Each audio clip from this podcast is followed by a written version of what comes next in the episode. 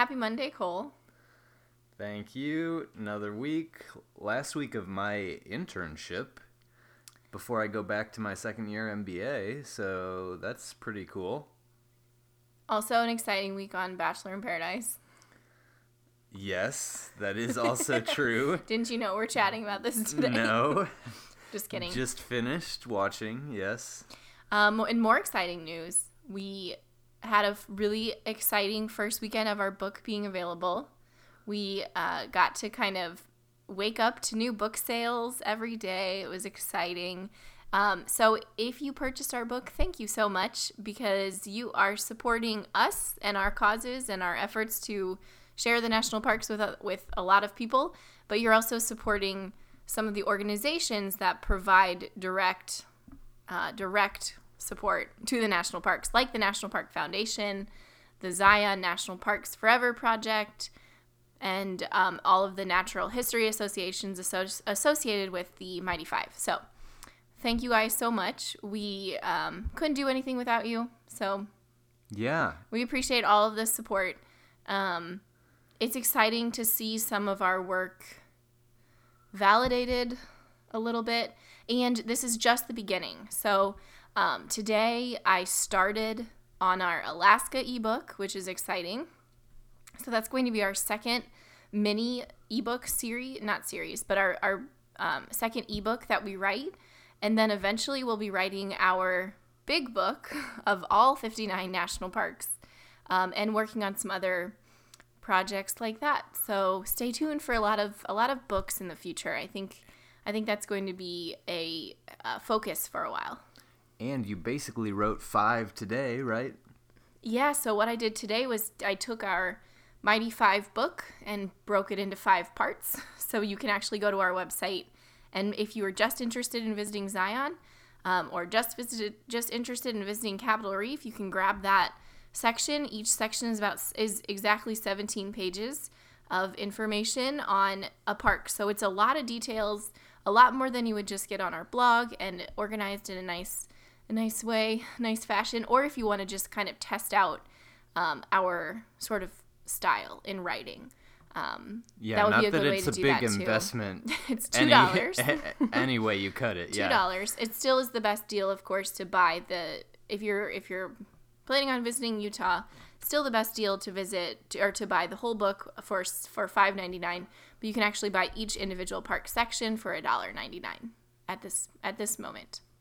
So that's exciting. Get them while you can. They're going fast. They're not only have an infinite amount of copies since it's an ebook. Only an infinite amount. Only that many.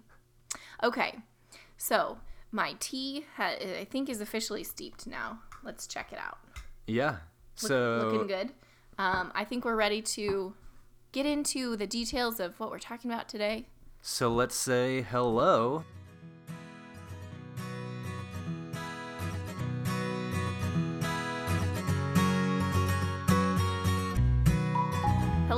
And welcome to Switchbacks, a travel podcast where we reflect on our year visiting all 59 U.S. national parks. Whether you're planning to visit your very first park or you bleed gray and green, we're here to share our insights on exploring, understanding, and loving America's best idea. So, thanks for tuning in. Today we're hashing out important considerations to make when visiting a park in the off-season.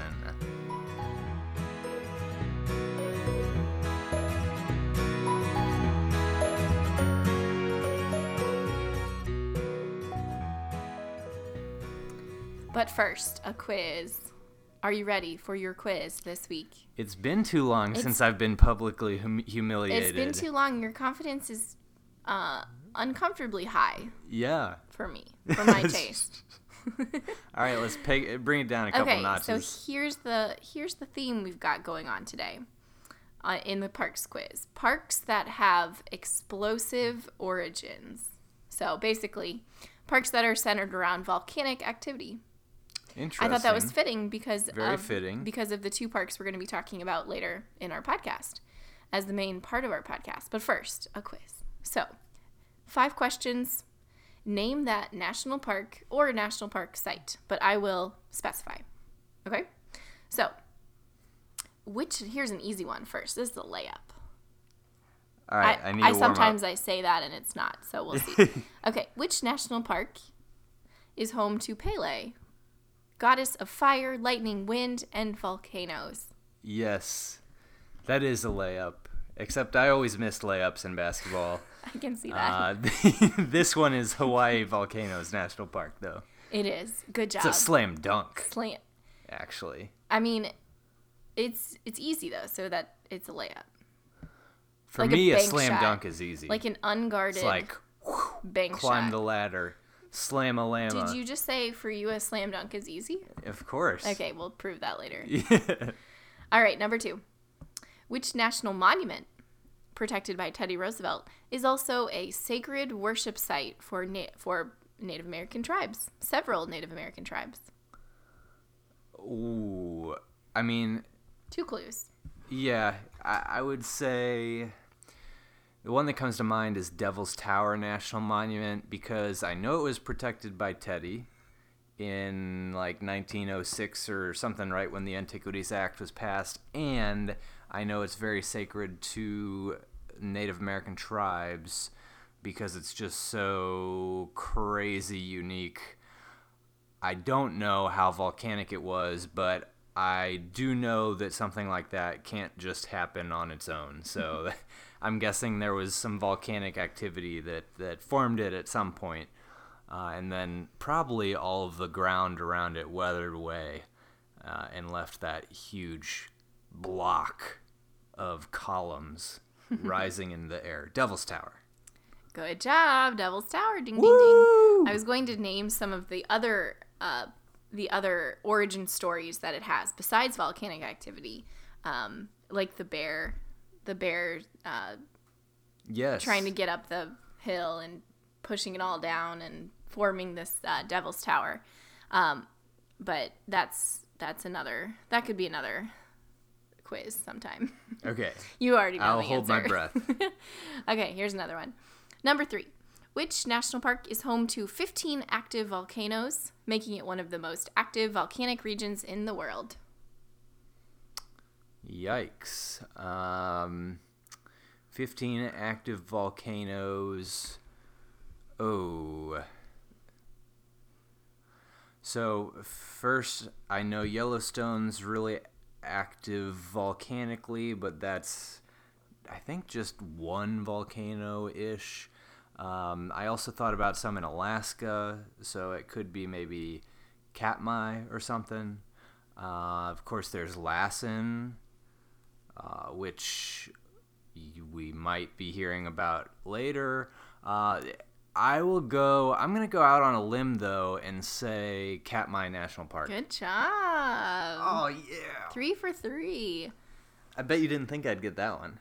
I thought you would maybe miss that one. Yeah, that was tricky, but yeah, it's just such a big volcanic area too. Yeah, like it's not visited. It's not extremely accessible. Just really interesting. We talked about that last week on the podcast, so you can go back and look at that episode. Number four. Which national monument was named for the distinctively reddish-colored mineral deposits at the base of its main primary volcanic crater? Ooh. Reddish mineral deposits. Okay. That it's named for. Oh, I have no idea for this one. Clue number 2. We went here. Mm-hmm. Oh, jeez. Reddish mineral. Yeah, I don't know if I'm going to pull this one out. I love your little wrinkly brow. Good sign. Yeah. I don't know. You can edit out this long pause, right? 3, 2, 1. Sunset Crater. Yeah. What? How did you know that? You cheater. No, I didn't. Sunset Crater. Seriously? Yeah. How did you pulled that out the last second? Not fair. It is my day. Sunset reddish, sunset colored. But remember when we went... That's why the crater was named. Yeah, but you remember when we went there, we hiked around the place where we saw all the stuff and it looked like Oreo crumbles. Yep. And that's what I remember, because all the magma or the lava rock is really dark where we went. Right. But you can also, in our pictures, you can see that it's red at the base. So the top part is all Oreo-ish. Okay. Okay, number 5. Good job. I'm disappointed. All right, you might not miss. Well, you might. I don't know. Just let me have it. Which national monument, home to one of the greatest examples of a dry caldera in the world, whatever that is the least visited of all national park sites? What? Okay. But it's very explosive volcanically. National monument that's a dry caldera, so it's not in the ocean somewhere. Correct. Is that what that means? I would hope so. I don't know. And it's one of the most explosive? No. It's the least visited. Yeah. Of all national park sites. I don't know how explosive it is. Well, that's got to be in Alaska. Oh, it's that one by Katmai. Ah, I don't know what it's called, though. Oh, too bad. Time's up. It starts with an N. No, it doesn't. It starts with an A-N. Oh, well, same thing. You already lost it, but what is it? Annapurna. No, Aniakchak. Oh, of course. How could I have forgotten Aniakchak? Well, I would have known it. Yeah, right. Hey, you come up with the quiz sometime, and you can see whether or not that is true. All right. So fail-ish. Right. No, that's an 80%. A B-. Yeah. It's pretty bad. Okay. Good job, Cole. Everyone give Cole a round of applause. He really wants it. Okay. Thank you. Let's go ahead and talk about some other explosive parks. Yeah, let's get on with the show. Okay. So, today's topic, we are continuing on the theme of logistics for visiting national parks. So, last week we talked about planning ahead. This week we're talking about off-season considerations you need to make. And next week we're going to be talking about the logistics of getting deeper into the parks. Permits and regulations and things like that. So let's go ahead and start talking about some off-season considerations you need to make. So first, know that there are many, many parks that differ greatly from season to season. There are a couple parks I can think of that don't differ very, very much season to season. I would think parks like American Samoa and anything in the ocean, dry tortugas. So a lot of these, and even some parks like Saguaro, Joshua Tree, they might, the weather, of course, the temperatures would probably vary, but the activities that you can do there are pretty consistent throughout the year. Unless you're really trying to get into the mountains, backpacking in Saguaro. Yes, definitely. But I hear you. But yeah, you get my point overall. Sometimes. Redwood is actually probably doesn't change much. Yeah, pretty consistent. Uh-huh. Yeah. Hot springs. Yeah. It's inside. Okay, but basically what I'm getting at is that we're going to be talking about some of those parks that differ greatly from season to season. So parks where you really need to know what you're getting yourself into before you go. So these are mountainous parks and any parks in the north section of the United States, all the parks in Alaska, parks with a higher elevation and more extreme weather. So overall, pros of visiting parks, any national park in the off season would most generally be things like lesser crowds. You get to experience different activities. You, what else? Are forced to be more creative. Creativity, yeah. The biggest thing you'll notice is that the parks are much more empty. I think that's the biggest difference. Yeah, more personal time with the rangers. I don't know if that's your thing. Mm-hmm. And in a lot of situations, the weather can be more pleasant because most people visit parks in the summer, even some desert parks. So depending on the park, you actually might get a little bit more pleasant weather. But mostly the off-season cons include more extreme weather, temperatures colder usually, snow-covered roads and trails, limited access to roads and trails and campgrounds and visitor centers, and what else would you say? Some things might be just totally closed for the season. It might not be as, like, there's a reason why people go during the peak season, weather-wise, mm-hmm. you know, going in Death Valley in the middle of July, you're not going to see many people, but it's also going to be freaking miserable, and you'll have a heat stroke. Right. So now specifically, let's get into our first park, which is Lassen Volcanic, which there's that volcanic again. Yeah. We knew we were going to be talking about some explosive parks today. So Lassen Volcanic, located north of Yosemite in a couple hours, probably. Around Redding, California, I believe was the town, right? Yep.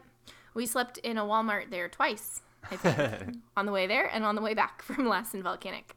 It's a good one. Look it up. But basically, we visited Lassen Volcanic in April, I believe, of 2016. And Lassen Volcanic has a huge winter season and a very short summer season.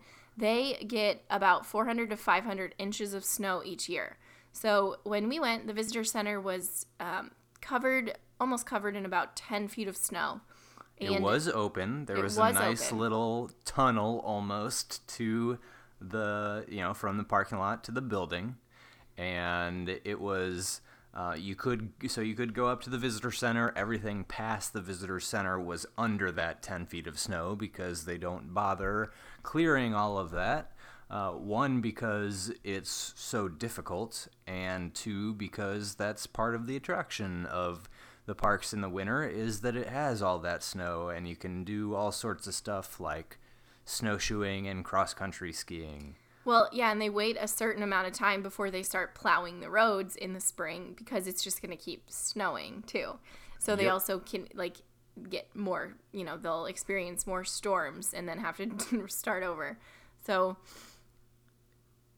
definitely a unique park seasonally. So we didn't experience this was really the park that we had the least access to, I think, right? Because we couldn't even drive into the park at all. We had to hike into the park.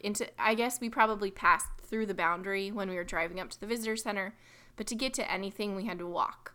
So let's just go through and talk about some of our experiences in terms of off-season pros and off-season cons. So we'll start with the pros. So one of the pros, I think that made this trip really fun, was that we got to do some alternative activities that we didn't usually get to do. So this was the first, I guess, Yosemite was the first, but this was the second park where we got to go snowshoe hiking with the rangers. A lot of national parks in the winter have a guided ranger-led snowshoe hike, which they provide the snowshoes. So all you have to do is wear boots and show up and get ready to do a little walking on the snow. So we got to experience that, which was fun. What else? Go ahead. Yeah, we also just got to, so after walking kind of along the back of the visitor center and, not too far away, just walking through the trees, the ranger pointing out the different adaptations of winter and the plants and the animals and how they survive this massive amount of snow, all around them. After that, we were able to take off on our own a little bit and do a little bit of hiking from the visitor center down the road that was completely covered again to the first geothermal area, the one that's real close to the visitor center called Sulphur Works. And it was probably about half a mile to a mile away, but when you are walking on 10 feet of snow, that seems a lot longer. And especially because your feet poke through and you go about down to your knees. Because we had to return our snowshoes we were just walking in our regular shoes, and it's called post-holing. It was a good workout. Yeah. So some parts of the snow are really solid, so you can walk on those, and then all of a sudden you'll collapse and you'll go up past your knee, and you have to dig yourself out and keep going.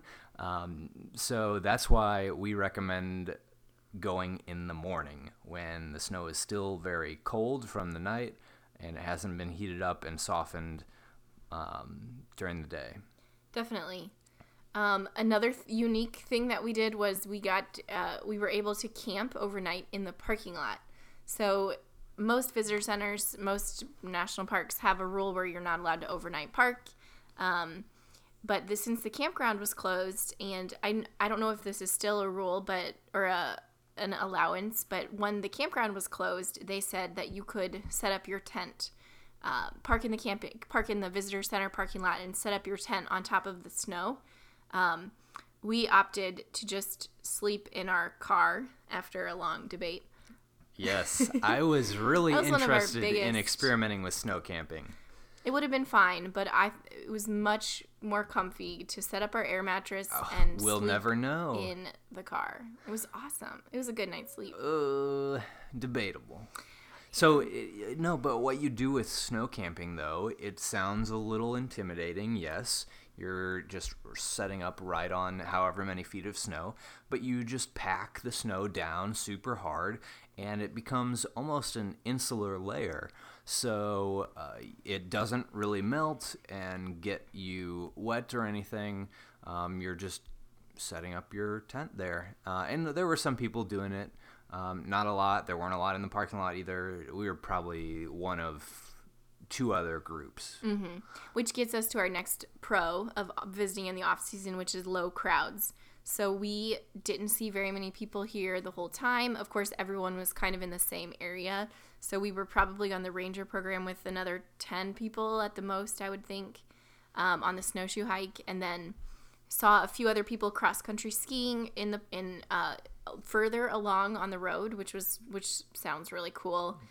Some people were getting ready in the parking lot for a long cross-country backpacking trip, mm-hmm. which I thought sounded really cool. We were not prepared at all to do that, but someday. Yeah, and they also did some, I think we saw some people doing their downhill skiing, so you can do all types of stuff. Tons of options. And in the winter there's no crowds. Definitely not. And I don't even think this is a very crowded park at all throughout it's a very mm-hmm. underrated national park. I had never heard of Lassen Volcanic before. Usually when we mention it, people don't really know what it is. So definitely a park to check out, even on the on-season, I think, on peak season. Because there's all types of backcountry hikes you can do. I was just looking at the map, and of course there's Lassen Peak, which it's named for, so you can hike up to this 10,500-foot peak that's a volcano. But then there's also all these super remote backcountry hikes, and one in particular sounded really cool. You kind of go into a different entrance of the park, and it's still on the south, but you take a different road to get there, and you can go to these other geothermal features that nobody gets to because they're not on the main drag. Mm-hmm. So I would definitely go back and hit up some of those longer backcountry trails, because there's that section, there's the northeast section that nobody goes to. But there's, so in the summer, the visitor center we were at, you can take that road, which is cleared by the summer, and drive it all the way over from basically the southern central area of the park to the northwestern area of the park. Manzanita Lake. Exactly. That entrance. So that's the road connects those two entrances, and that's a whole nother district, basically. That's the second place we went, and that was really pretty. It was a little more accessible and maybe even a little more crowded, meaning there were 5 people instead of 2. Right. So we were able to walk all the way around the lake, which is about a 2-mile trail. We picnicked by the lake. We did another little hike just around another lake, and we were able to just explore this area a little bit more. It had less snow. It was lower elevation, so it gave us a little bit more access into the park. We just had to drive around instead of through the park like normal people do. One of the last pro of visiting in the off season was that we had to get a little creative with where we went and what we were going to explore in this area. So one of the things we got to do was do some things outside of the park, which we didn't normally do when we visited national parks during their accessible seasons. So we heard from a lot of people that Burney Falls nearby, Burney Falls State Park, was worth the stop. So one of the days designated to visit Lassen Volcanic, we drove up to Burney Falls, one of the coolest waterfalls I've ever seen. Yeah, it was totally worth it. Huge wall of water cascading out of these rocks. So one of the biggest, widest waterfalls I've seen. Yeah, and the one thing that made this really unique is that, yes, there's the water that flows over the edge of the cliff and comes down just like any other waterfall, but there's also water that just springs from the middle of the cliff. So you have the big sheet of water coming over the top, but then all of these other spouts of water coming through different holes. Yeah, seeping, and some is just shooting out. So it makes for a really interesting, just super textured picture. Really, really cool. I highly recommend it.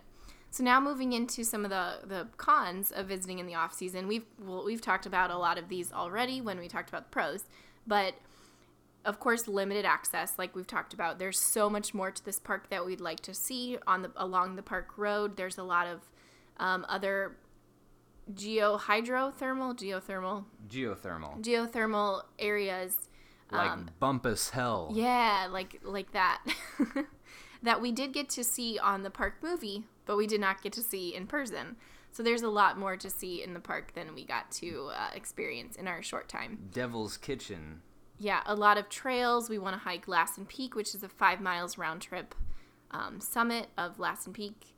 A lot of things that were just Boiling Springs Lake. Out of reach. Yeah. Okay. Terminal Geyser. Anything else to talk about with Lassen Volcanic? So what we would go back for? Well, we forgot Cold Boiling Lake. Okay. You're done. These names are just super fun. Yeah, so those are the things we'd go back for. We did get to experience parts of the park and really cool parts of the park. We got a little slice of Lassen Volcanic, but we have a lot of unfinished business at this park. Word. So I'm ready for park number 2. Yes. It is the one and only Mount Rainier, just south of Seattle, Washington. Beautiful. The iconic Mount Rainier, which you can see from Seattle on good days, and from a lot of other places in Washington. It's huge. It towers. The biggest thing is that it towers so far over everything else around it. So along with its other little sisters, like Mount Baker, what are some of the other ones? Mount Rainier, Mount Hood, the other peaks in the Cascade Range that really just they're about 14,000 feet, and everything around them is about 6,000 or 7,000 feet. So definitely stand out in the skyline. And Mount Rainier is the tallest mountain of the Cascade Range. Mm-hmm. It is also the 5th national park, I believe, founded in 1899. Good memory. Yep. If you're right, I don't know. So it's one of those that is an icon, a jewel of the NPS, and definitely lived up to it. So We were there in, what was it? Very late April. Okay. So, yeah, that was really early. Very early, very limited. The summer season here is also really, really short. Generally, July and August are clear and good weather. They're also really crowded.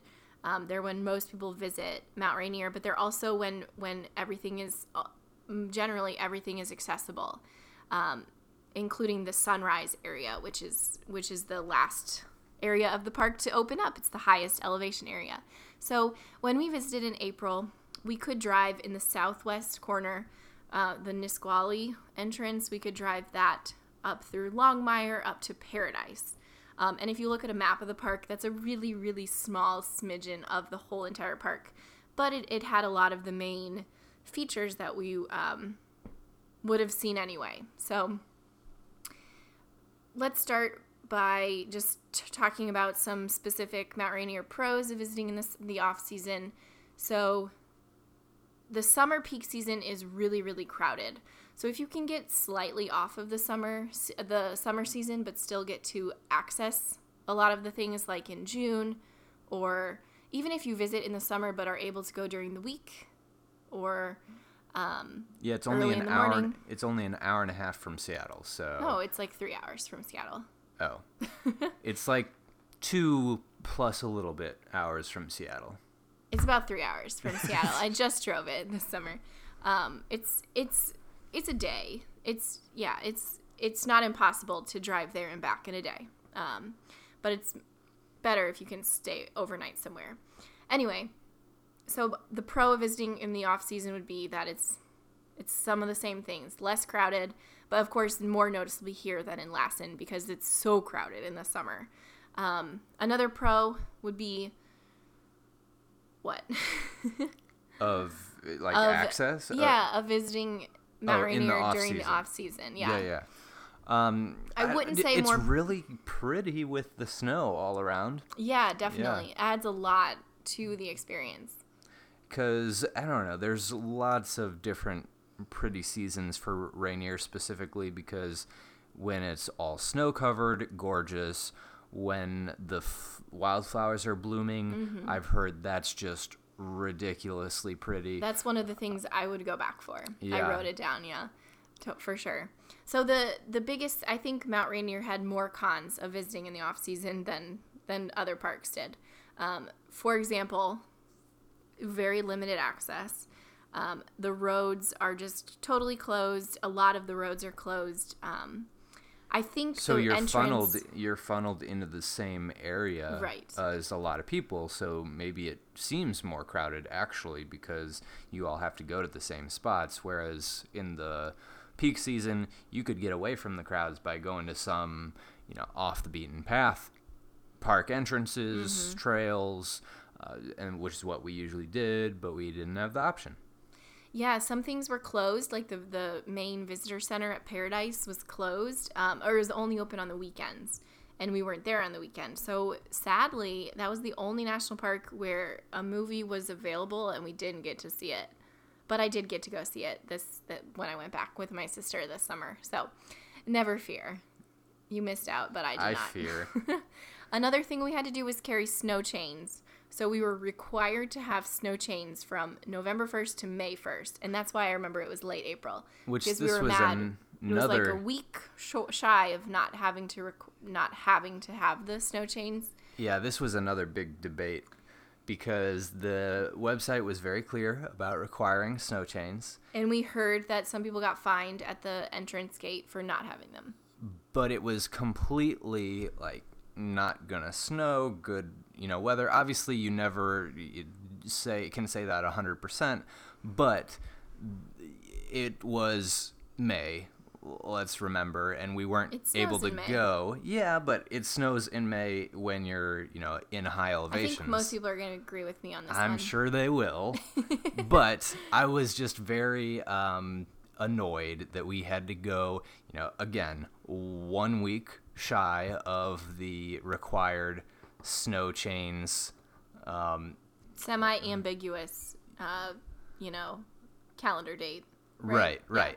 Arbitrary, I think, is what you're looking for. Yeah. So very we had to go out and buy them, basically, and I wasn't a fan of that because I knew we wouldn't use them, and I knew they would just be sitting in our closet in Missouri where we never need any snow chains. And that's where it is, and now we have snow chains. Yeah. We can go to Mount Rainier anytime we want. I will say, though, a friend from my class... he went on a big road trip over the winter and was looking, you know, we were just talking about how he was going to go to some national parks. I was giving him some advice, and he mentioned snow chains, and I said, oh, I have some I could loan to you. Did you sound like that when you said it? Yes. Oh, boy.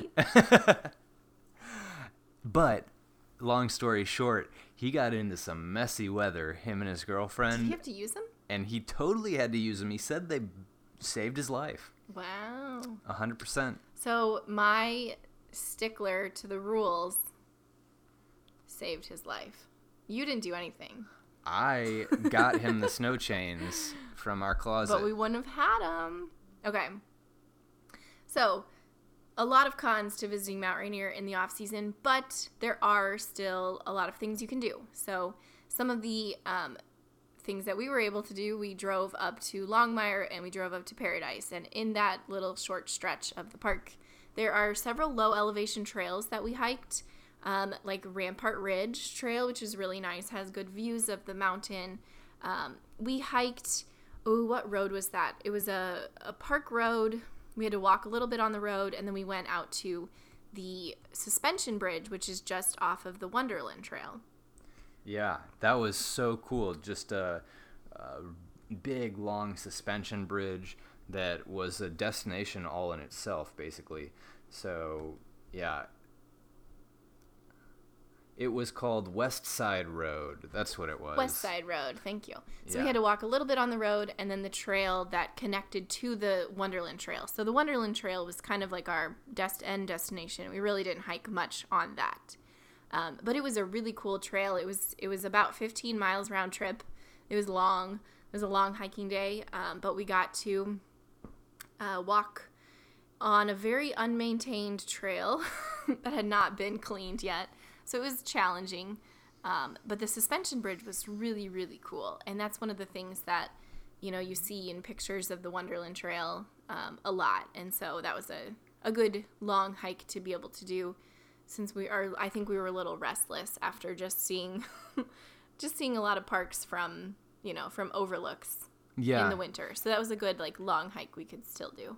And then, speaking of overlooks, going up to Paradise, there were plenty of spots to stop off. And once we got up there, you are in a big parking lot, and the snow just takes over. You know, you can't go any farther, but you can just start hiking onto the snow towards the mountain just as far as you want. So we did that. We went maybe a mile or so in. No, I mean, not even that. We just kind of. I went a mile. You tuckered out on me. You like to always point that out. I went this far. We walked up the hill a little bit and then walked back down the hill. It was and really cool though. I think the highlight was meeting a mountaineering guide that we got to talk to for a long time, which we heard about this really interesting aspect of Mount Rainier, which of course is summiting Mount Rainier. And talking to him was really interesting. He guided how many different hikes up? I think it was like 400. It was a lot. So every year 10,000 people attempt to climb Mount Rainier. There's about a 50% success rate right now. So a lot of people don't make it because of weather and other factors. But he was telling us all about these hikes that he's taken people on, and they're not hikes. And about getting caught in snowstorms and like getting almost lost in a whiteout, getting rescued by helicopters, watching a couple friends unfortunately die. Yeah, it is not a hike. That's for sure. It's definitely takes a lot of expert climbing experience. I think it's the hardest it's definitely the hardest peak in the lower 48 to summit, right? I mean, no, because there are some, you know, in Colorado that are super hard. You need more climbing experience. Do summit regularly. Like, yeah. That's a popular, like, it's like. It's a popular summit challenge. I think of Denali, and then I think of Mount Rainier, just because it's really moody. It's got extreme weather. It's a really intense climb.